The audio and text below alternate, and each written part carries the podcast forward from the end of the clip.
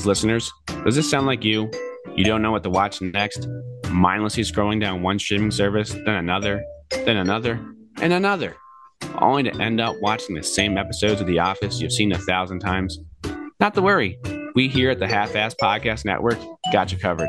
Because we here, we also know what the fuck we're watching next. Our next movie is always a mystery, always unknown. It's always to be determined. That's right. We let Tubi determine what we watch next, and you should too. Support your beverages, pop your popcorn, and come along on a journey with us where our destinations are always to be determined.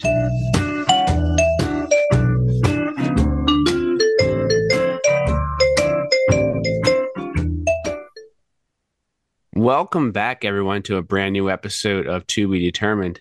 That's right, the podcast where we let Tubi determine what we watch next. I'm your host, Justin, the Pump King. And with me, as always, is the uh, illustrious drinks of Ron. Ron, what are we drinking on tonight? Um, I've actually got orange Kool Aid trying to unstick this uh, as a bit of phlegm from my throat. So we might have a rich, rich, sticky baritone tonight. From the orange Kool Aid. Nice. Yeah, hopefully it gets that out of there. But I don't know. I'm kind of liking the way it's sounding. So maybe we'll just roll with it. As always, lovely voice. And today we have a special guest, another member of the Half Ass Podcast Network. You can hear him over at the Outsider Social Club, his own podcast he's got going on too. Uh, Below the Noise and the Nostalgia Pit. Hashy, what's going on, man? Oh, you know, just uh drinking some LDs, some liquid death. Looks like a Mickey's Oh. can. So it makes me feel like I'm in high school again. Like a big man. Yeah. Yep. And a boy. All right. So as you know, here we uh, let Tubi determine our movies. Last last episode, we kind of did a little cheat code. Uh, went with a nostalgia pick for some of us. Uh, Mhm. Me, the just one of the guys, the uh, classic. I'm not being taken serious because I'm a woman, so I'm just a good guy, and I'll be taken serious. And long and behold, she reveals her tits. That whole t- coming of age tale. Ron, you had the night with the comet, right? Uh, Night of the Comet. Yeah, it's actually one I just watched. It's from 84, but I just watched it for the first time in the last six weeks. So it's, uh, yeah, really hit home. So 80s. So we, like I said, last time we had we picked we kind of cherry picked our own picks, but this time since we had a guest on, we make the whole full experience happen. So we went to the Wheel of Unfortune, and we got three movies to reveal to you as we go along. But since Hashy, you're the guest of honor, we're gonna let you go first with your movie that was chosen by you by the Wheel of Unfortune. Well, I'm actually going to let one of you go first because I want to see how it's done on your end. You know, I want to experience this. I haven't gotten to listen to an episode yet. So, you know, we could either do a guest sandwich and I could be in the middle, or, you know, I could go at the end. But uh I'm gonna flip it and put it on one of you. Well, it's Flip funny and that you should it. It's funny that you should say that because, uh, like Bop. Justin pointed out, we didn't actually do the random reveal last time. So this is kind of the first time we're we're doing this. Oh, But uh, yeah, we spun the wheel. We spin at the end of the episode, and then we do a little tease. So we've known for about a week which movie was on our docket, but uh, the listeners haven't. So um, I fortunately, with the way my wheel is set up, pulled Tucker and Dale versus Evil. Um, not even sure the year on this one.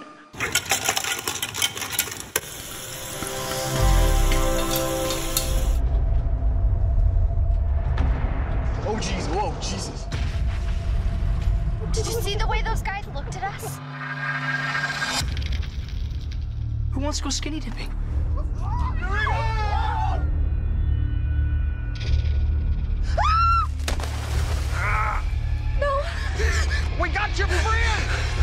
Hillbillies. they captured Allison.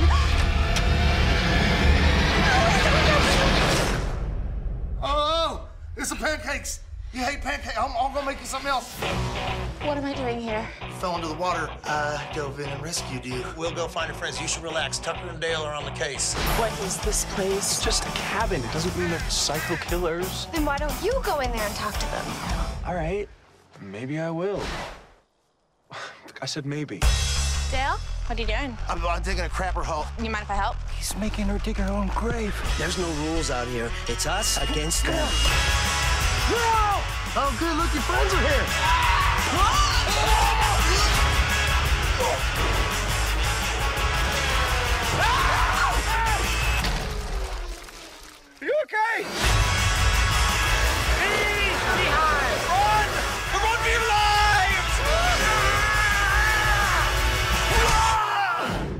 Friend up there. He must be allergic to bees or something because he was running like a bat out of hell. This is a suicide pact. These kids are coming out here and they're killing themselves all over the woods. Oh my god, that makes so much sense. The girl that we have, she can maybe explain the whole thing. You've got another one inside. Oh, she's in my bedroom.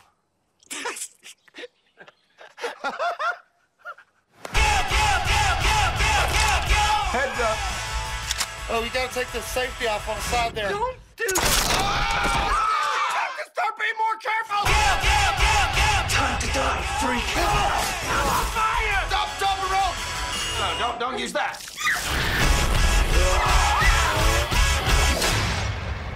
Let's get you down from there. Wait. Sorry about that. This vacation sucks. but it's uh, fairly recent and uh, it's it's full of uh, 80s tropes. And uh, yeah actually i saw it maybe shit 10 12 years ago.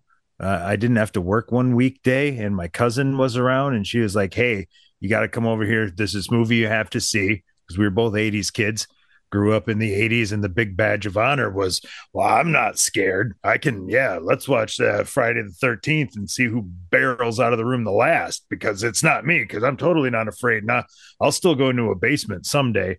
Just you, you got to go with me now. Um so yeah horror movies were kind of our thing and she's like no you're gonna die. This thing is so on the nuts. Um so yeah tucker and dale versus evil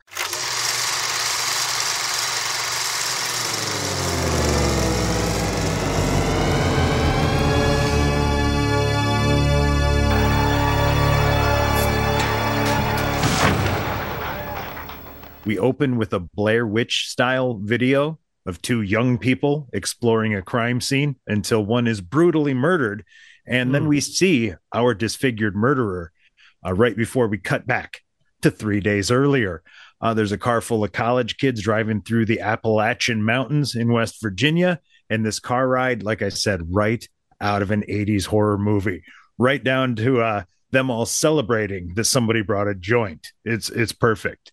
Uh, but the celebration's short lived as they're ominously passed by a truck of hillbillies, and uh, the they they really hammer the hillbilly. Um, and short after shortly after that, they realize that they've forgotten the beer, and everyone in the car screams in unison. Just no, yeah, that's literally what they all do. It was so fucking good. In the scene, does it start? Does it show the car driving away, and then this there? That's another trope too, right? They all yell as a car drives away, but you don't see the kids in the car, or you don't see the people in the car. It's just that you know they're all yelling as they drive The away. disembodied voices. Yeah, I'm not right? Yeah, sure if they disembodied voice. I think that might actually be a hard cut there because, uh, yeah, they look, guys, we forgot the beer. La! It's it just like I said right away. I'm like, is this a fucking horror spoof? So it, it's perfection. So they go to the gas station to get beer, and that's where they find the hillbillies that we saw earlier, uh, Tucker and Dale. And Dale is celebrating his purchase of a six pound jar of pickled eggs in the parking lot, because it's uh, what a great pickup. When he notices a couple of the college girls, and he's all, oh shucks, he, but you know, I could never get a girl like that. Tucker says, you know, they're just people. They're no different from us. Why don't you go over there and talk to them? You just need to have some confidence. You got to smile and and laugh because puts people at ease. So he, for some reason, grabs a scythe and drags this across the parking lot and over. Yeah. So going camping and starts maniacally laughing with a mouth full of pickled eggs and a scythe. And uh, of course, they freak out and get away from us, hillbilly. We don't, we don't. So of course he goes back and says, "I just girls just don't like me. Must be my face. I don't. I can't." Uh, this is just great, great. Can I, Fucking can I can I sidebar here? yeah. Pickled eggs, yay or nay? Eh, I don't think I've ever eaten one. It's a You ever had nay a for me. egg? No. No. See, I didn't ha- I didn't like them until I started making them and all the different flavors you can make. I was at a Hmm. restaurant and we made, we had pickled eggs in the case. We had a rainbow of pickled eggs that have one of every color. Wow. Oh, It was fun. Um, we Green did hard to pickled.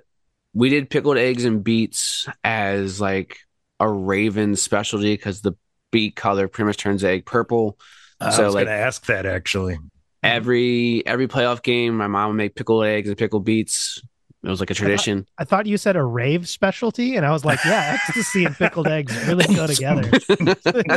Just like, all right. Pickled shots and pickled eggs, baby. Um, Pickled now a eggs. Raven special playoff Pickled game. eggs. Baltimore Ravens. Uh, it worked every time we were eating pickled eggs. We would eventually won a Super Bowl back in the day.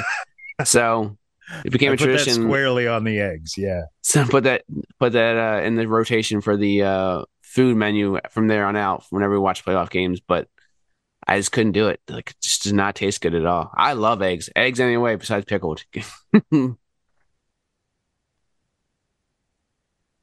What about Scotch eggs? You guys had Scotch eggs?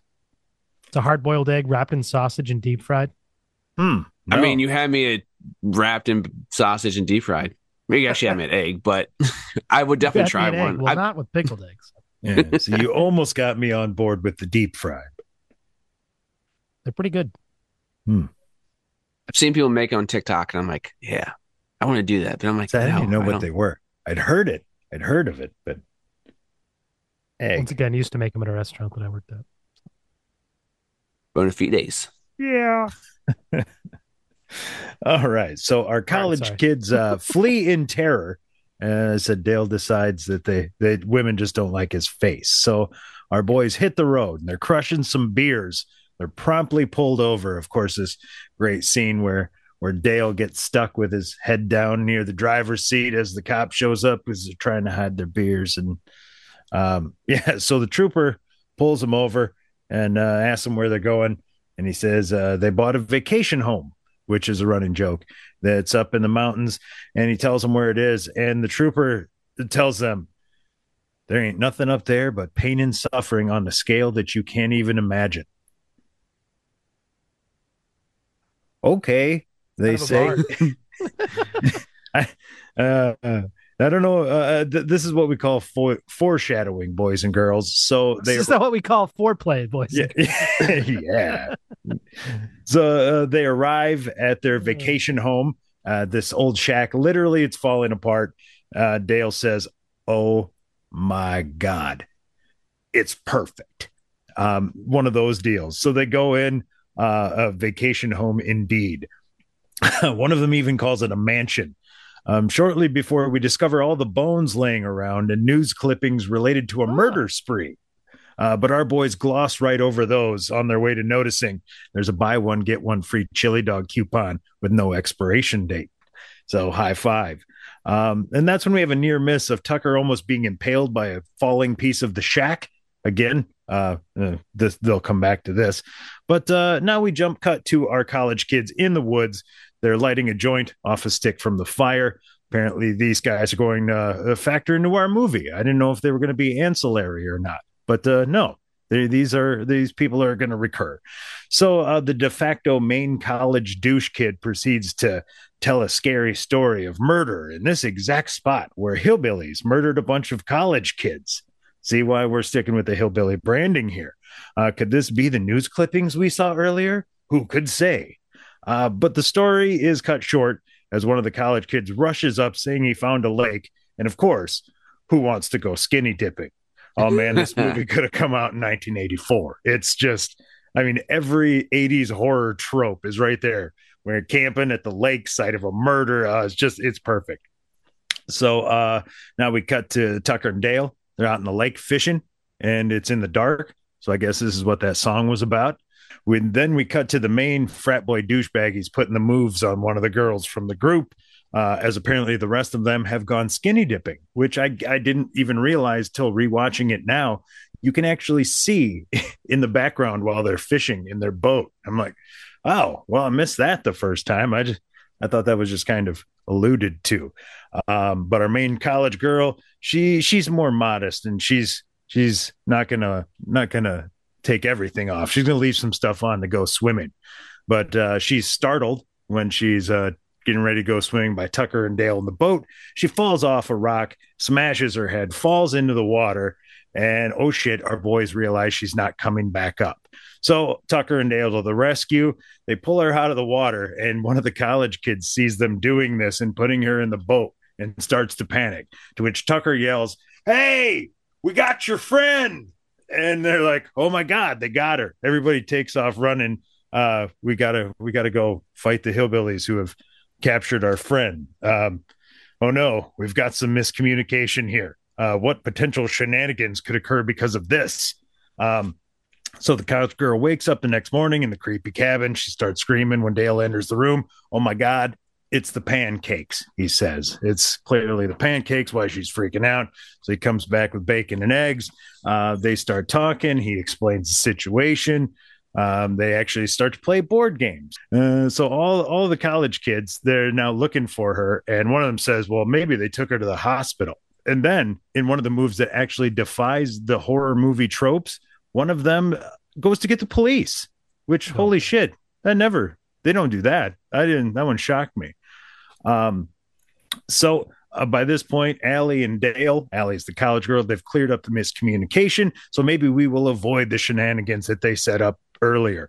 Uh, meanwhile, the college kids are playing rock, paper, scissors to see has to, who has to go up to the cabin and confront the hillbillies. So the loser approaches the cabin, wouldn't you know it? Right as he does, Tucker fires up a chainsaw. Which, if that's not scary enough, cutting through the log, he hits a beehive. The bees swarm. He starts freaking out, swinging the chainsaw and running away from the stump right as the college kid comes up. He freaks out, runs the other way. And uh, you got this great scene where they're both running side by side almost through the woods. Uh, as he's still just inexplicably swinging the chainsaw. I don't know because of the bees, but uh, there's a great bit of the filmmaking there where they slow motion the film when Tucker and the college kid are actually side by side, and Tucker realizes there's another person. And that's when the college kid realizes, oh shit, I'm not actually being chased. Uh, so uh, right as the college kid realizes this and and he gets past, he totally impales himself headlong, running into a piece of wood uh, right as he's being passed. So Tucker doesn't see it, and in the last moment before he dies, he looks up and sees one lone bee who lands on his nose, and he realizes, oh, oh, that's that's why he was running.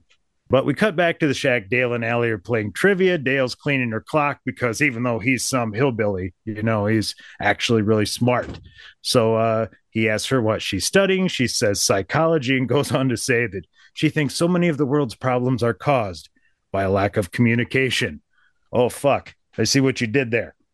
So that's basically an in depth run of the first half hour of the movie. Um, not really going to give the rest away. I almost feel like I've given away too much, but I will say the police do show up. Uh, the shack's condition does come back into play.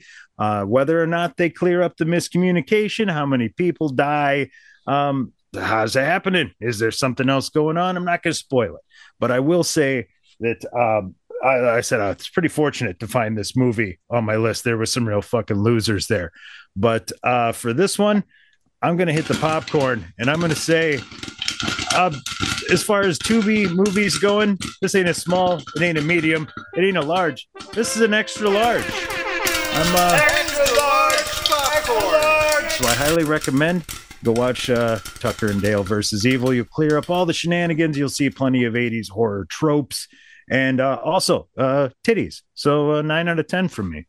Boobs. Yeah, they're really small in the background, but they're there. They count and boobs. Uh, just just for retouching up this, uh, definitely, I definitely remember watching this movie. So you had seen this before, right? This wasn't yeah. your first go about. Um, upon rewatch, did this opinion yours go from a large to an extra large, or was it always an extra large for you? No, it was. It was always. It was like I said. My cousin called me and said, "You got to come and watch this."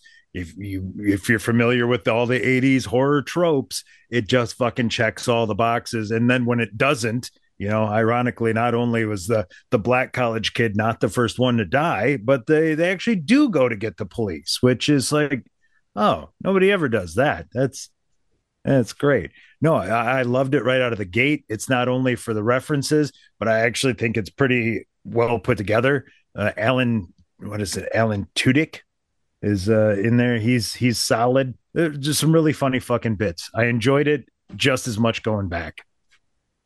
Nice. Yeah, it's been a while since I've seen it. I definitely remember there's some good gore shots too to, to give you the extra 80s tropes of the gore, but also the the skinny dipping, you know, all that stuff. I Yeah. definitely remember it. Because obviously he's supposed to look like what's his name from Army of the Dead, right? Um, Tucker or Tucker with the chainsaw. Yeah, he kind of, Yeah. it kind of, yeah. The Evil Dead with the fucking Yeah. shack. There's some similarities, and and I didn't mention that when they get pulled over on their way to the vacation home, they are hauling a wood chipper, which may or may not come into play later. But uh, No. True story. yeah, but they bring it with them. That's all I'm saying. I don't want to spoil nothing for nobody. Yep. I've seen Fargo. I know what happens. They cut some lovely apple wood into sizes small enough to use in their smoker. Wait, so according to plan. quick question. You got small, medium, large, extra large. Is it just a four star scale then? Four, Well, four no. scale? See, because you could also add butter or special toppings or just go, uh, yeah. And then also, if it's really bad, you don't get anything from concessions at all. You got to scrape up the stale shit off the floor. So, fortunately, we haven't had any of I those yet. mean, I'm not touching that floor. That's what I'm saying. I ain't eating nothing off that. Gotta be, yeah. So, if you want to go above extra large, add the accoutrement, the butter, and the uh, anything else that would make it uh, just a little as better. long as you give me the butter like that TikTok uh famous person with the way he was adding the butter to that popcorn. Little showmanship, little flip the cup, pump pump butter, flip the cup again, pump like yep, just give me that. Give me give me give me the Tom Cruise cocktail experience of butter Right. making. I think uh, if if you were to ask me, butter flavored topping would make the popcorn worse. oh, shit. That's fair. The butter flavored topping is is pure cancer. Yeah. It's bad for you, and it's bad tasting. It's like Sometimes soy- you got to it's eat a little soy oil. cancer. Yeah. No, I put regular butter, a lot, regular butter on it, or like white cheddar, Right. or just nothing. I mean, movie theater popcorn, it's whatever. Yeah. We're going movie theater if it has to be at a theater. No, I'm just saying that butter shit. That, that's just screwed. And I don't know about that shit. All right, sprinkle that butter salt they have in there. There you go. That's better for you, right? Mm, Yeah. So you can get as creative as you want with your popcorn uh, based Okay. rating system. Yeah. Okay. All right. All the doors are open. I'm rating it a four day old open bag of Smart Pop. Yeah. This is Uh, my favorite kind of popcorn. Chin stale popcorn underrated. That's, as far as stale stuff goes, I guess that would have to be in there. It's good. Hashy, are you are you comfortable going? I guess. All right, so some uh, a little quick little backstory in Hashy's movie. We've discovered we have a flaw in the system here. Well, I 'Cause had I'm- to spin the wheel a second time. That's all. I Yes, because apparently Tubi lets movies get off their website in their streaming Yes. service. So we may not get to these movies just in time, so we could not go with his original pick, which was La Bamba. Oh, I don't have the loser sound effect on you. That's you should good have the la la la la la bamba. Plug that in post. Post run. Fuck yeah. But since La La, La I want to start singing it now. but since La Bamba is not on Tubi anymore, what did the magic wheel that was not the wheel decide for you? Magic Wheel landed on a movie that came out the year of 1981. It was Oh. a summer film, and it was directed by the great, the legendary, the lovely John Carpenter, who I would say is the greatest musical scorer of a movie of all Hmm. time, above John Williams, above Hans Zimmer. I don't think there's much question to be had. I don't hate this John take Carpenter. because Halloween is instantly a top five theme song of anything of all, if not top two or one. Yep. Like just you hear that music and you know the certain scores he does in those movies. It's I just watched They Live for the first time, and It's the Oh. best movie. It's the best. like I, I'm following this podcast that was pretty scary, and they uh they do scary movies, and I was like, this is not a through, but like it's got some classic one-liners from Roddy. Uh, Yeah. the five and a half minute fight scene with him and uh, what's his name? Um, Keith David. I'm gonna say David Lee. Yeah. but that I mean, it's got a lot of great moments for sure. I would Roddy's- never call it a horror horror movie though. That just No. wasn't. It's more, more, even more sci-fi than horror, and that's a stretch there. But more fantasy. But yeah, I just watched it But yeah. for the first time this summer. I was uh, shocked at how great Roddy really was. Yep. I was no, he waiting crushes for a not good performance. I was like, Nope. uh, yeah, Nope, nailed good. it. Uh, top three John Carpenter movies. Uh, three, two, one. Um, number three is Christine. Number two is They Live. Number one is The Thing. All Being said, bangers. number four is the movie that I watched, Escape from New York.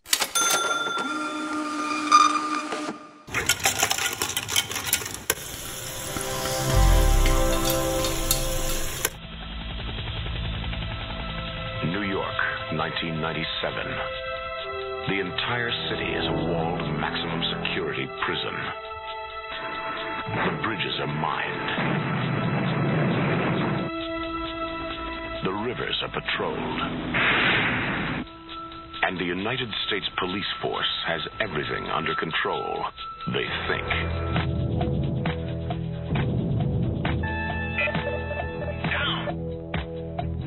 I'm going in.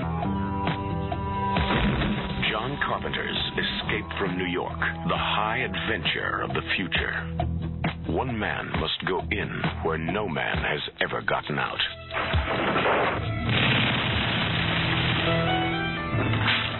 And if he comes back alone, his nightmare has just begun. Who are you? John Carpenter's Escape from New York. Heard you were dead.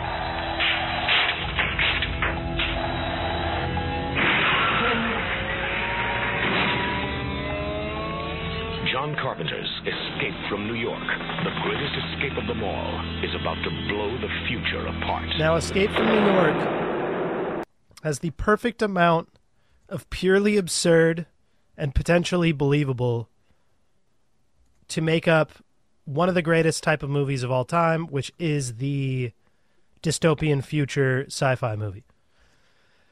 And to think that in 1981 they would have only given the audience 16 years of future projection to Yeah. depict a world where crime has gone up 400% in the United States and they have to shut down the island of Manhattan Oh and shit! turn it into a prison. And so they cut all the power, they cut all the bridges, they cut everything, and they just turn Manhattan, an island that has notoriously the most expensive real estate and office space and Wall Street and all of these things that are detrimental to the world of 1981. And they're like, no, we're going to turn this into the prison. So it's just enough absurd to be absolutely absurd. That being said, Kurt Russell's in this movie. Isaac Hayes is in this movie. Oh shit! Lee Van Cleef is in this movie. You may or may not recognize him from Sergi, Sergio Leone directed movies. But I wanna be like Lee Van Cleef. You know I wanna be like Lee. Whatever happened to Lee Van Cleef? Whatever happened to Lee? in old westerns. He looks kind of like a more later Clark Gable. also, Donald Pleasence, who was in an X Files episode. He's fantastic. Harry Dean Stanton. You definitely Uh, recognize you mean Donald Pleasence as in Dr. Loomis from the Halloween franchise? He's also in the Halloween franchise. He's in a lot of really good things. Is Lord Donald? Uh, he passed away in 1995. But that being said, I don't need to, you know, divulge too much into his career because he's not the star here. Although he is the president Oh, in this I can see that. He plays see the that. president. That's right. And so, why does the president take part in this movie, you might ask? I thought this was a movie about a prison that is Manhattan Island. Well,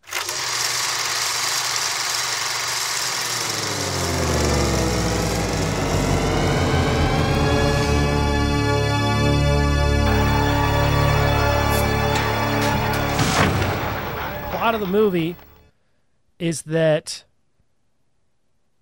it's 1997. The world is crime ridden.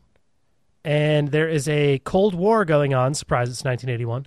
Between China, Soviet Union, and America. And the president has a tape that he needs to play for the Chinese and the Soviets in order to share nuclear information with them to cool down the Cold War, which I don't really understand the logic behind that, but okay. Hmm. We're going to go with it. So he's flying to a summit and his plane is hijacked. And his plane is hijacked by a woman who decides she's going to crash it. And when she is talking to mission control or, you know, whoever's on the other end, the air co- traffic control tower, she starts going into her speech and then she pulls out a piece of yellow notepad paper and starts reading her speech off of it. I found that moment very absurd and very funny. But yeah, she hijacks Air Force One. She crashes it into Manhattan. The president barely escapes in his presidential escape pod, which looks very futuristic. It is a little red pod with the presidential emblem on the front. So, you know, when he lands in the city, people know who he is. Yeah, right. Does it look like the escape pods from uh, Spaceballs? Pretty much. It's very similar. yeah. Nice. And so they realize, hey, the president's just crashed in Manhattan, so we need to send in the cops to go take care of him, go go get him. And they go in there and they are greeted by a messenger who tells them that they have 30 seconds to leave or they're going to kill the president. And then he shows him his severed finger. He Oh. cut off the president's finger. And The it's guy got who- the presidential seal on it, so that's how you know. Exactly. That's how you. That's how you know Okay. the guy who played that character. His name is Romero. He's played by actor Frank Doubleday. He is. He looks like he's something out of Naruto or an anime movie. He's got just this like Dragon Ball Z spiked wig that looks like he's a Super Saiyan, but then he has Oh. these giant like.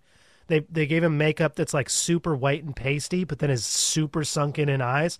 Ass off for that guy. Fucking crushed it. But Snake Plissken, Kurt Russell's character, is an ex soldier, but he just got arrested for robbing the Federal Reserve. And so he got sentenced to life in prison. Oh. What happens to all life in prison people? They get sent to New York, to Manhattan. However, the president is kidnapped right before he's about to go in. So the head of the uh, um, United States Police Force, because the police force is all united Yeah. as Nationalized police. now. Hell yeah. Yeah. And it just And- any well-run dystopian future, we're going to Exactly. nationalize. Yeah. And any well-run dystopian future just shuts down Manhattan because they don't need it. Right. You, you couldn't just put them like you know at least in like in Judge Dredd, you know they put him in Aspen, and it's like okay, Aspen's an affluent area. But now we got to fence okay? it, man. I mean, They- who's where they're literally of a- money? Why aren't these people being like we're gonna put it in Oklahoma, Nebraska, Kansas? It's just No, like yeah, you just yeah. put a wall around some people. It's like no, we're just gonna use Manhattan. Now the it's- river serves as a wall. But then again, you think about New York City in the 80s, and that shit was pretty dangerous. Yeah. It was pretty dangerous. And that's all I can say. So maybe people were like, you know, there's so much cocaine and crack being done here in the lower burbs of Manhattan. So, you know, well, that's what's going to happen is in 16 years, the drugs will be so, uh, they'll become so rampant that, you know, Hell's Kitchen will actually be hell. But point is, Snake Plissken, aka Kurt Russell, he gets pulled aside by the chief of the United States Police Force and told that he needs to go on a mission to save the uh, president. You, why, you might be asking? Well, the fact is that Snake Plissken was a former, uh, what is he? Hold on a second. I have my information Power Ranger. here. He's a Power Ranger. He was the Green Ranger eight years before. Rest in No. peace. He was a former uh, uh, United States Army Special Forces lieutenant who served in the Black Light Unit, which we're assuming are like the Green Berets or something by the way that they give it its connotation. But he He's was a the black youngest. light. He's a black light. Yeah, exactly. He's black, not. Um, he was uh, uh, uh, given two Purple Hearts. He was the youngest person to be commended and decorated by the president. He is uh, this legendary badass that everyone knows who he is, and he was in special forces and all this stuff. And so he gets pulled aside and told that he gets to save the president for a full pardon. Oh shit! There's a carrot. Yep. Dangle that mother. And then they tell him that he needs to get these injections because there's all sorts of diseases in Manhattan, as you can imagine. And it turns out what they injected him with was time bombs with 24 hour lives. And if he does not save the president, then he will be neuralized. Oh shit! Neutralized, yeah. Not see that coming. No. Wow. Did not see that coming at all. Fuck. Fucking a. Okay. Things just went up a notch. Yeah, and that is about 30 min- minute 30 minutes into the movie. I don't need to, you know, give away too much, but I have a couple observations about the movie that I'm going to give without context, so maybe it'll tease the listener into watching this because if you haven't seen Escape from New York, it's a fantastic dystopian future. Some amazing uh, shots of New York City and they like see they uh made it with a model and this is one of those things Oh. where like models practical effects are so much better than cgi Yeah. there's just no no questions asked it's like no we just built like a, like had someone make a drawing of this city and then we have a little model plane that goes in front of it and it's like that shit looks so much better even Yeah. in 4k like Yeah. dude it's nuts but uh yeah. And believe it or not, I haven't seen this movie in its entirety. I've seen bits and pieces. Uh, Same. I'm in that boat. Yeah, but- like bits and pieces. I haven't seen the whole thing. But yeah, Oh. you're selling me here. Oh, you got to watch it. You'll see, you know, there's a boob or two in it. There's Oh. some, uh, there's you know, some cleavage in it, as you know, you'd get in the '80s. When you see movies. All- boobs, well, no, actually, it's different. You don't see those boobs, but you see part of the boobs, and you see Oh. the Ah. there's, a, there's a. Uh, so this is like get- in a little bit of Cinephobe, they side say boob. gratuitous. This is gratua cleave. Ah, Okay. okay. There's just like there's a scene. There's I'm like right multiple scenes where it's unnecessary that she would be wearing what she's wearing in this situation, Yeah. and yet she is, and she's got a lot of cleavage showing. And I'm not going to complain about it, but you know, no, just you're I'm- you're selling me here. I'm point, making out an observation. So, um, couple uh, uh, uh, observations here. The terrorist pulling out the speech on a yellow notepad sheet to give to the cops to give the speech to the cops was funny to me. Funny. There was a level of humor in it. It was just kind of ass off as she was just like, "No, I have my manifesto. just- I got to get my manifesto. This is why we're we're doing over. this." No, just one crinkling. sheet. Just one sheet. She's Oh, just one? it. Oh, Yeah. okay. Uh, She's shit. locked herself in the in the cockpit and she killed the co-pilot. Yeah, or- you can't be haul- hauling a full notebook then. Yeah. No, no, no. Of Yeah, course be- not. You gotta Gotta be gotta light and mobile. Yeah. Uh, the crashing Air Force One flying into Lower Manhattan towards the Twin Towers was a little ominous for 20 years before 9/11. Well, it's Uh, only it's only four years before, so you know, 20 years. 97, 97. Oh yeah, I guess. Yeah. See, Oh. they were they were just four years off. Yeah. Right. And it got close. Um, Kurt Russell clearly does not smoke. Okay, that's another thing about this. It's like he's supposed to be badass, and he just like grabs a cigarette from the chief when he's like sitting at his desk and like getting the whole like you're gonna be pardoned if you do this. He grabs a cigarette and he lights the match. And he lights the match super badass, and he's got his eye patch. And then Oh, he like he like he like smokes the cigarette, and it's just like, dude, you you're not inhaling at all. There's like it's just one of those things. I notice that shit every time. As someone who's smoked as much as I have in my life, I'm just like, yo, dude, like, It lights the wrong end. Am I doing it right? dude, I mean, it's almost that bad, but Yeah. not quite that bad. But Kurt Russell clearly did not smoke cigarettes when he was doing this. Um, all I can say is that there are there's a car. I don't want to know. I, I don't want to say what kind of car it is. I think it's a Cadillac. It might be a Lincoln. It has chandeliers on the hood. I'm not going to tell you what anything else about it. Oh, That shit was ridiculous. Okay. And also, uh, my last observation is that Kurt Russell, any movie that he's in, the better he is in the movie, the less he talks. he is the original. I mean, okay, well, he's not the original because there's Charles Bronson, and he's clearly doing the Oh. Charles Bronson st- strong, silent type. But like the thing, you think about the thing, it's like he should have won an Academy Award for the thing, and he didn't say anything. He's just like, "You son of a bitch," you know, just the look in his eyes every time. But the less he talks, the better he is. That's what I'm saying. Have that on like a graph where we can actually see where there's a there's a line where Yeah. Oh yeah. Is I guess the Tom Hardy the goat in that? No, Charles Bronson is infinitely better. I was just gonna say I didn't even think Charles of that until Bronson you said Bronson. so much better. Go watch Once Upon a Time in the West. Holy shit, that's a movie. It's just Tom him Hardy- staring people down. Tom Hardy is really good in some movies, and he's also really bad in some movies. I think he was Very horrible in Batman.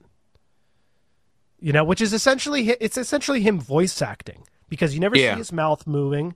You know, Right. he's just like he's all bulked up. The the way that they're shooting it is to make Bane look like he's super big.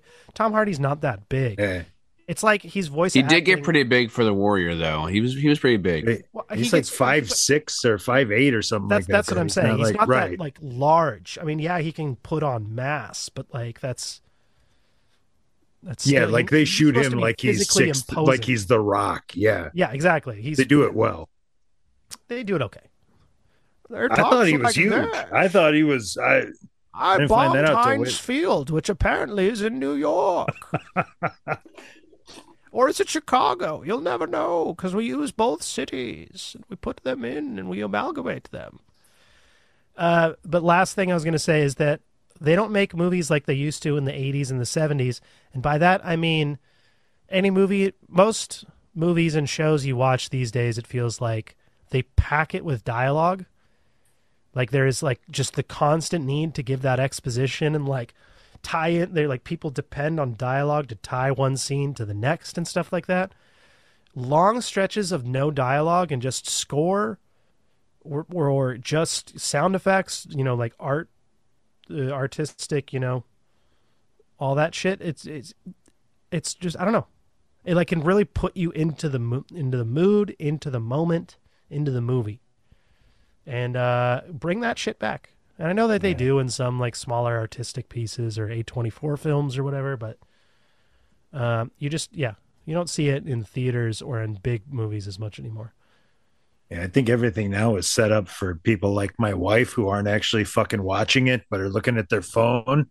Because if there's something, anything that's implied that you have to watch that isn't, like you said, complete dialogue driven exposition, she's like, "What? What? What happened? What's going on now?" Like, yeah, because you weren't fucking watching the whole. Like, Yeah. yeah. they're made so you can just scroll and Yeah, it, which is you know I'll thank reality TV for that. But I've noticed Right. that like if I'm watch, like rewatching the X Files or something, or Hmm. I mean the Sopranos, any most anything, Better Call Saul, the dialogue or the moments where you can look down when they're not speaking, that's when shit's happening. yeah, You know what I mean? It's like when when the plot is actually advancing. that's true. Norm, thank you. Thanks, Norm. Yeah, running my mic, dude. Hey, Norm. How's it hanging, Norm? Wait, is he Norm or Nash? Nash. But you call him Norm? Uh, Troy 'Cause that's calls what Troy him calls him Norm. Yeah, That's right. I'm like, damn it. Now anytime I'm like- pissed, I'm like, damn it, Norm. This is like that thing with uh, Zach's dog, where they call him Baxter sometimes. they also call him what's the other name? Boogie. Boogie. And I'm like, is his name Boogie or Baxter? I think Well, according said, to our interview on the Outside Social Club, it's Boogie because it was named for Boogie Cousins. that's yeah. Well, that's true, but also I feel like it's only a mean that says Baxter, and maybe he's doing the He's from Anchorman. thing. Yeah. Yeah. My Made little a whole gentleman. wheel of cheese. I'm not Well, even I'm not mad. mad. I'm impressed. I'm impressed. That's a good dog. That movie. Yeah. yes. I love Jack Black just we- punts him too. Jack Black's cameo in that fucking thing. I swear to God, You know what? I almost died Now in the theater seeing that shit. Uh, What the heck, bro? What the heck? He just throws You just the throw a burrito. burrito? Like, That's "Mm, quite a done." raspberry you got there. This burrito is delicious, but so filling. And of course, my friend Baxter here. Yeah, well, now I'm doing this. You like to ruin what I love. All right, popcorn and hashy. What are we rating this popcorn? Oh shit! So this one, if we're rating it in popcorn, this is a bowl of air popped popcorn at your house with some with some fresh melted butter on it and some sea salt and a little nutritional yeast. Which I guess if we're scaling it like you guys do, that's a that's a supersize extra. Holy goddamn family size popcorn with extra salt and butter! Go for it. All right. Felt good.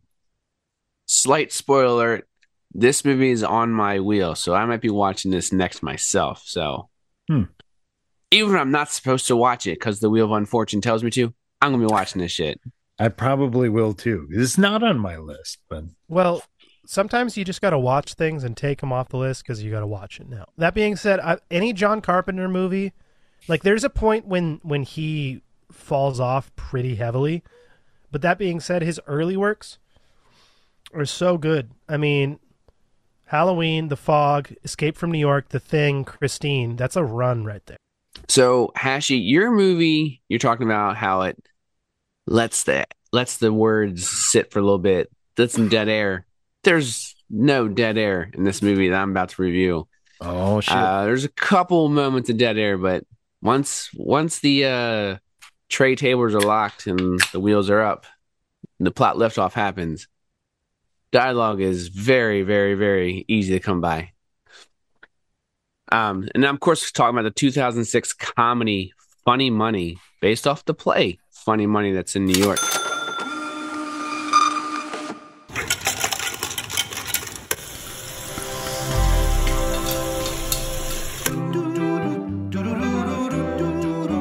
Very hard for more than 20 years. I devoted my life to the artificial fruit business. Henry never takes any chances. It's like living with Rain Man. There is no spontaneity in our lives. I never lock my briefcase. Oh my God.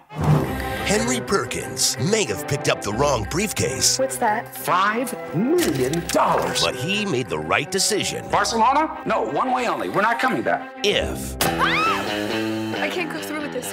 It's already driven me to drink. he can calm the wife, It's stealing. I figure the money's already been stolen. And if it doesn't exist, what did I steal? Nothing.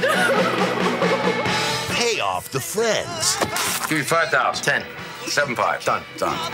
Detective Slater, NYPD. con the good cop, He doesn't know this is my life savings. Five million dollars. I've been frugal. con the bad cop, Detective Sergeant Canaro. Carol, my wife. She's a man. cover up the naked body, This is weird watching you take off another man's pants. I am in the medical profession. You're a dental hygienist. dodge the Romanians, ditch the party, ignore the smoking hot chick in the wet bikini, duck the bullets, Great party, Henry. and make the getaway. My, my, my. This is getting more complicated by the minute. And you call yourself a detective. Chevy Chase, Penelope Ann Miller, Armand Assante, Christopher McDonald, Robert Loggia. If you'd take the money and run, And he's got two first class tickets to Greece. get in line and conga. What about your in-laws? It's not the in laws that are going, it's the outlaws. Funny money. Oh, Gene, it's terrible. Henry's bought a one-way ticket to Barcelona, and if I don't like it there, he's gonna buy Bali for me. What am I gonna do? I take Bali. Hmm. Uh, it stars the great and amazing Chevy Chase. Of course, one of the best villains in uh, movie history, Shooter McGavin, Christopher McDonald, is in this Oh, movie. shit.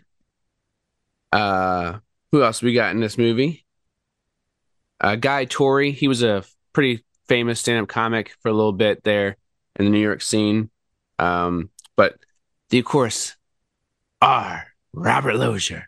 Oh, oh, look there! It's Robert Loggia. Robert Loggia is the very horny and very perverted and very problematic uh, boss of the company that Chevy Chase works for. And then Armand Rassant, or is it Santi? Uh, the guy who always plays the the uh, the mobster in the movies. Um, I think he's in The Sopranos as well. But pretty decent cast for a run of the mill 2006 comedy because I was like, how did I miss a comedy from Chevy Chase in 2006? And then I realized he did Zoom, which I've never heard of that movie ever. Mm. And he was the train voice in Doogal before this. So Doogal seemed- the train. Oh. it seems that uh, it's easy to miss this movie given uh, his uh, track record at the time. And this is four years before Hot Tub Time Machine, where he kind of reinvented himself. Yeah, I was gonna say he had a dark time that really slowed Yeah. for a little bit. Definitely did. And Hot Tub Time community kind and of started Community, turning that around. Thank you. Yeah. Community, yeah. Very, very high peak in the 80s with the vacation movies, uh, Spies Like Us, you know, comic, I mean, Caddyshack. Um, One of my favorites is his role in Caddyshack is so funny. oh, so great. Spot on. It's perfect. You do drugs, Danny? All the time, sir. Good. His the way the way Danny responds too, because it's not a full yes right away. It's that subtle beat, like all the time.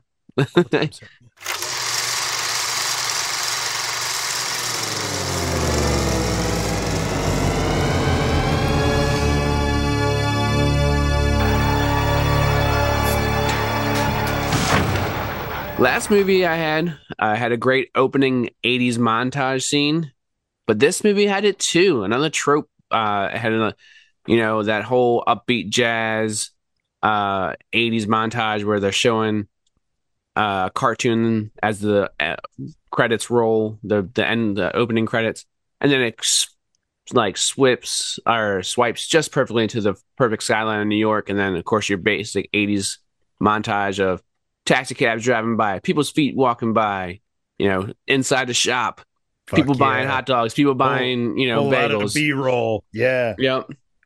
Got to set the mood, Uh, set the stage. You know. Yep. Yeah. As if no movie's ever established in New York is like, or any TV show, There's a lot of movie. people in New York. I love those New York shots though. Like Oh, even they're so great. and you know whatever. Like I still love them. Night court. Cliche- and You're right. every time, Assante. every time, like I wanna, I wanna be in that crowd. Like I, something about people talking about New York crowds, like, and it's, it. I love going to New York. Yep. Uh, s- I'm- I'm so trying to Chevy. Chase works at a uh, wax fruit company, s- and kind of some parallels here to the vacation movies because he's in food additives, and so Huh. apparently likes to do food work in movies. Um, seems to be his trend. Um, He's believable. He's totally believable as a food additive executive.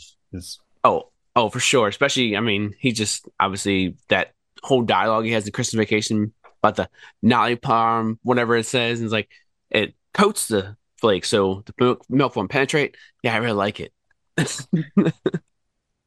um, but he's talking about he he sees a bruised um banana on the uh the assembly line. He's like, "What's this?" And the guy's like, "Oh, I thought that uh bruised fruit would look more real." And like bring it out there. He's like, "I had that idea 17 years ago." And you know what the boss said? If it ain't broke, don't fix it.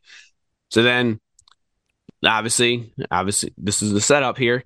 Uh, boss comes down, sees the bruised fruit. He's like, "Who made that?" Uh, Watkins did. It's the best idea I heard in 20 years. And of course, you know, Chevy Chase gets all pissed off. Uh, so they go to couples therapy, him and his wife, and there's a great couples therapy scene uh, where um, they they're trying to reveal themselves because you know that's what that's how it will make you break free. So you find out that Chevy Chase is this by the book, everything at the same time, very rigid guy. 6 a.m. wakes up, 6:35, you know, eats breakfast, just straight by the book. You can predict his next move because that's how Mr. Typical he is.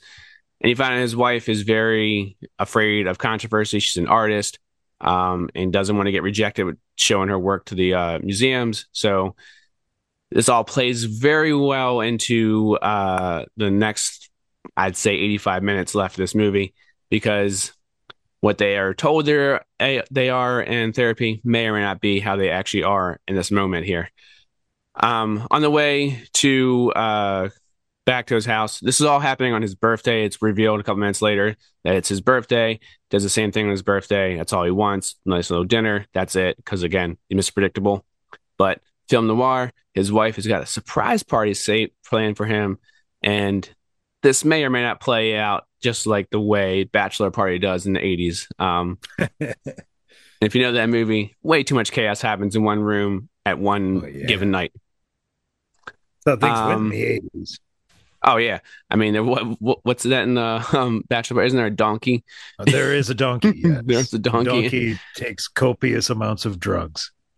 There's no donkey in this ep- uh, this movie, but there's there's uh there's lost. stereotypical very bad Eastern European bad guys though. So again, Oh. another 80s trope um that's was touched on here and obviously I think they're trying to harken back to uh Chevy's uh golden years. um so once he's uh he's looking at a sign on the uh subway and like the whole thing about the uh, couples therapy was about uh, a transformative movement, transformative movement. So he's looking at this poster, says paradise. He starts tripping balls, thinking like he's going to be on this like sex romp. Uh, don't see anything, but like just everything is going to be paradise. And then he realizes he needs to change his life, a kind of like moment. Uh, and, and at this moment, he gets up for a pregnant girl. Um, and he bumps into again that very ter- terrible, stereotypical uh, Eastern European guy. And they switch briefcases. The Oh, old, shit. the old switcheroo. Oh shit! Um, and you find out through nice little split split screen action who's going what direction, where they're going. Uh, so again, Chevy Chase arrives at his local bar, same spot. He sits on the bench or on the stools. Bartender's like, "Yeah, no, I'll get you a Bud Light." He's like, "Nah, give me a tour or two Tuborg." He's like, "Tuborg, you sure?" That's not your Nurzel because he's being different today. And comes to find out, he's like, I don't lock my bag. He pull, opens the bag, reveals something. You don't see it because it comes back and play in two minutes here, but he has to go home first, tells his wife, Where's Yellow Pages? Again, 2006. It seems a little late for late Yellow Pages. Again, nice little 80s trope there. Uh, 2006, there's definitely internet existed. you could be searching stuff. You'd be Um, googling that shit. he finds the number to a also this is kind of 2006 a uh tr- travel agent. Uh i know my parents She was a travel agent for a while but no, i don't know about 2000s but uh gets the first two tickets or two or first flight for two tickets first class out of here to east to europe like spain or whatever. She's like are you have you been drinking and she opens he opens the bags like no i'm fine. And she's like no you're not and looks at the money. There's a five million dollars in that briefcase that they switched bags with. Ah, this is why chevy chase is an all new guy. He has five million dollars and can he can be anyone he wants to essentially. So that's the whole plan. The whole plan is for him to buy these two first class tickets one way by the way. They're going to buy everything there when they get there. And oh, they're going to live in the lamb they're going to be whoever they want to be in the next country they go to because he's tired of being tired and predictable. Um, so show so like I said, shows a flashback to him going to the he's sitting on the bar. Uh, so much harkens on to vacation here. Like I said, he works hard because he comes in. He's like, "This isn't stealing. I've worked hard for this company. I deserve something." Harkens back to vacation where he's like, gets Yeah. the jelly of the month club. He doesn't get his raise, and then you know He's always he's too tired. er, Vegas vacation. He ta- wants to take his family a nice trip. He's worked hard. He, he deserves it. We're going to Vegas. So again, they're touching back on his glory days. Uh, they revealed the bad guy's name is Mister Nasty, and that's also kind of an '80s trope. Just Yeah. Mister Nasty, Mister Big, Mister Nice Guy, whatever. Right. So he so a random cop shows up at the house. It's uh Armand Assant. And of course, now he's freaking out because he has Mr. Nasty's briefcase. This cop knows, but spoiler alert, it's not a it's a crooked ass cop. He's just trying to Oh, he thinks he's onto something here. And it comes back later at the end. Um he he was questioning his behavior because, like I said, he was coming on back and forth to the uh, bathroom checking the money. So instead of saying, "Hey, I was doing coke," or "No, I had a irritable bowel syndrome," whatever, he was telling the cop he was soliciting guys, and that's why I kept getting happier and happier as he came out of the bathroom. Checks out. Um, so this is pretty much the setup here. Uh, I'll let you kind of play out the rest. I'll touch on some points here, but as you can tell, gets a whole lot of money. He's supposed to be Mister Predictable. He's been drinking. He wants to go on vacation. Obviously, those plans out the window because again, he's trying to run on the lamb for five million dollars, and then all all sort sorts of chaos uh, will ensue. Like again, kind of reminds me of Bachelor Party, where it's supposed to be just a normal bachelor party. Everyone shows up and destroys everything. Um, like I said, there is a scene, Hashy. I was talking about dialogue where it's that whole trope of no one's letting the full story sit. Oh, but I was just outside. Course, were just outside. And then they finish the other person's thought, even the thought is wrong because they thought they're misperceiving the whole entire uh like situation. Like I said, like he thought he was propositioning guys, but he was doing this. But no, but I was doing that. Like so, it's everyone telling their own side of the story, and it goes on for like ten minutes. Another person comes out of the room like, "Oh, aren't you John? No, you're John. No, hi Carrie." It's ten minutes nonstop with Christopher McDonald, Chevy Chase, Armand Assante. It's nonstop. Again, an '80s trope too. That was something that was always in the '80s. Of like, who done it? You done it. We done it. You did it. Like, but like I said, you know, uh, lots of chaos. There's a really funny line at the towards the end of the movie. Uh, they think they're interviewing. They're they're doing this whole thing where like it's a it's a theme party. It's a dinner mystery, a murder mystery. Uh, and they said they hired two cops, but they're actually real cops. But they hired them to investigate the murder. So the one guy really plays it up. He said, uh, "That woman was born with her legs apart. When she dies, they're going to put her in a Y-shaped coffin."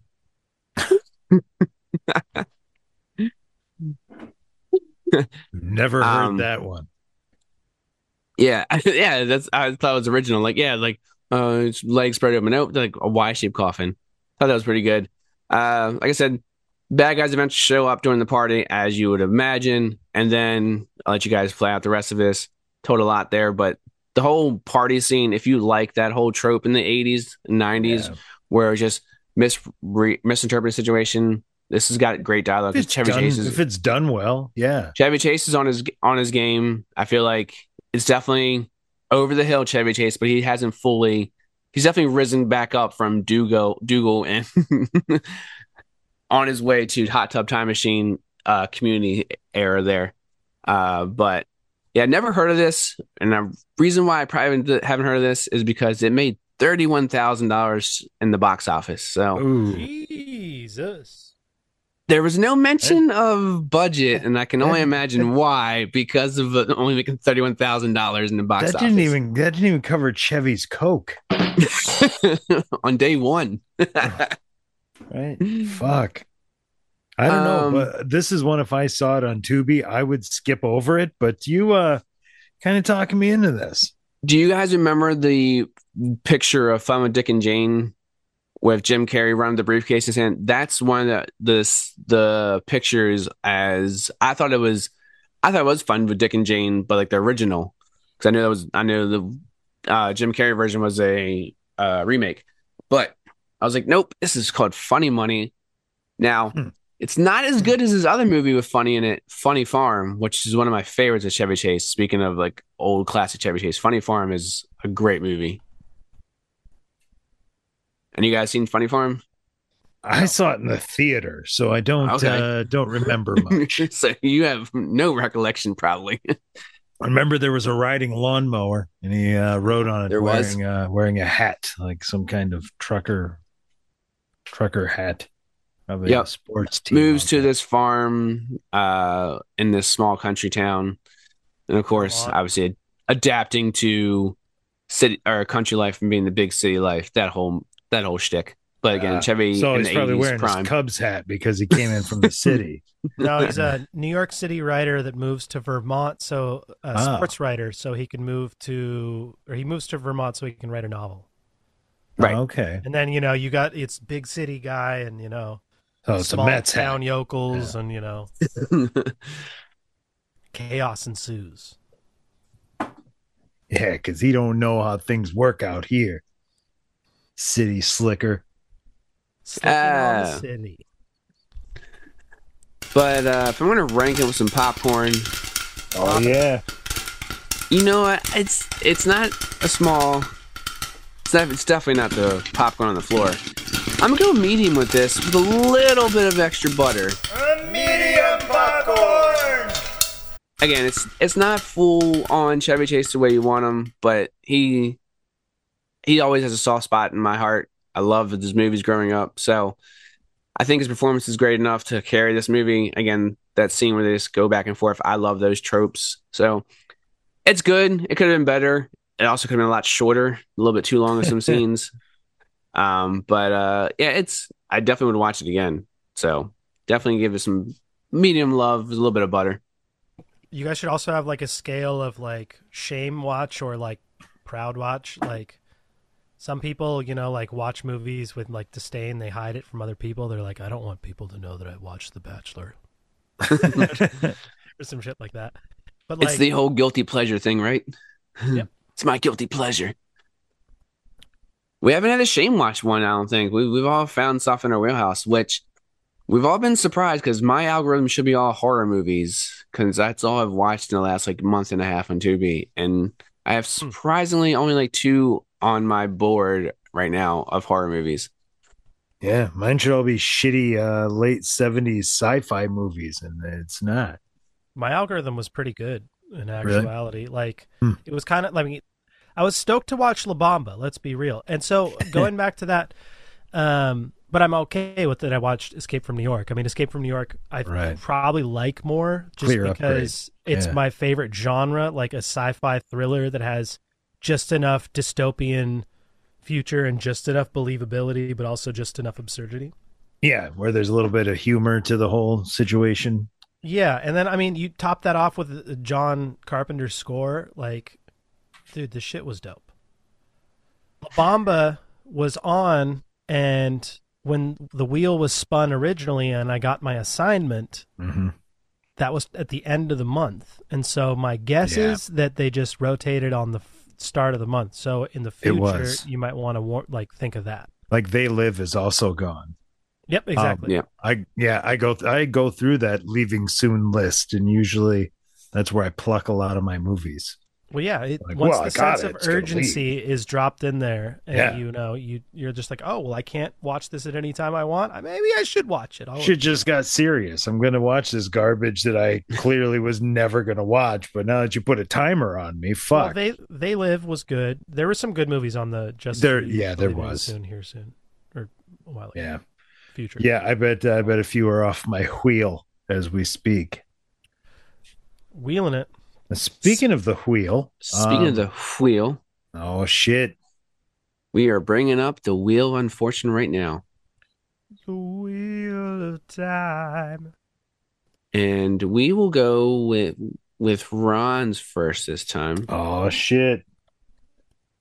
There we go. Let's go with Ron's wheel here, and away we go. Fuck yeah. Insert wheel. Which sound. button will I hit? The winner sound or I don't even know what that is. Okay. All right. Okay. You know what? I'm in. Fuck it. This sounds Uh, all right. It doesn't sound. This is one of those. So me and, and Rob were talking about this recently because he's been getting really into uh, the the writing of movies.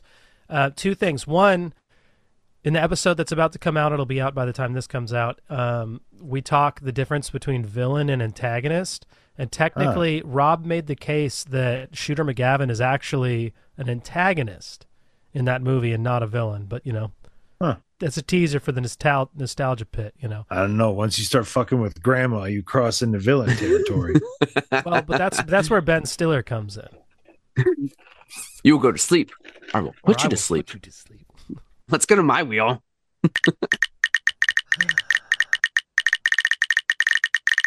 no whammies, no Uh, whammies, no whammies. And Stop. Oh, Oh, wow. I'm, I'm, I'm a little bit, little bit Go. envious. Okay. Wow. Well, at least you didn't get Little Nicky because that would have been bad. Yeah, I've never I seen. like. I have not Ron seen that in probably 15 years. It so not the age nostalgia is not going to age well for this. Good. The only thing that was good theoretically was putting a pineapple up Hitler's ass. But but I think that's going to wrap it up for uh, to be determined here. Uh, I think we all lucked out here and got some decent movies. We'll see what Ron has to deal with next. Yeah, we'll find out.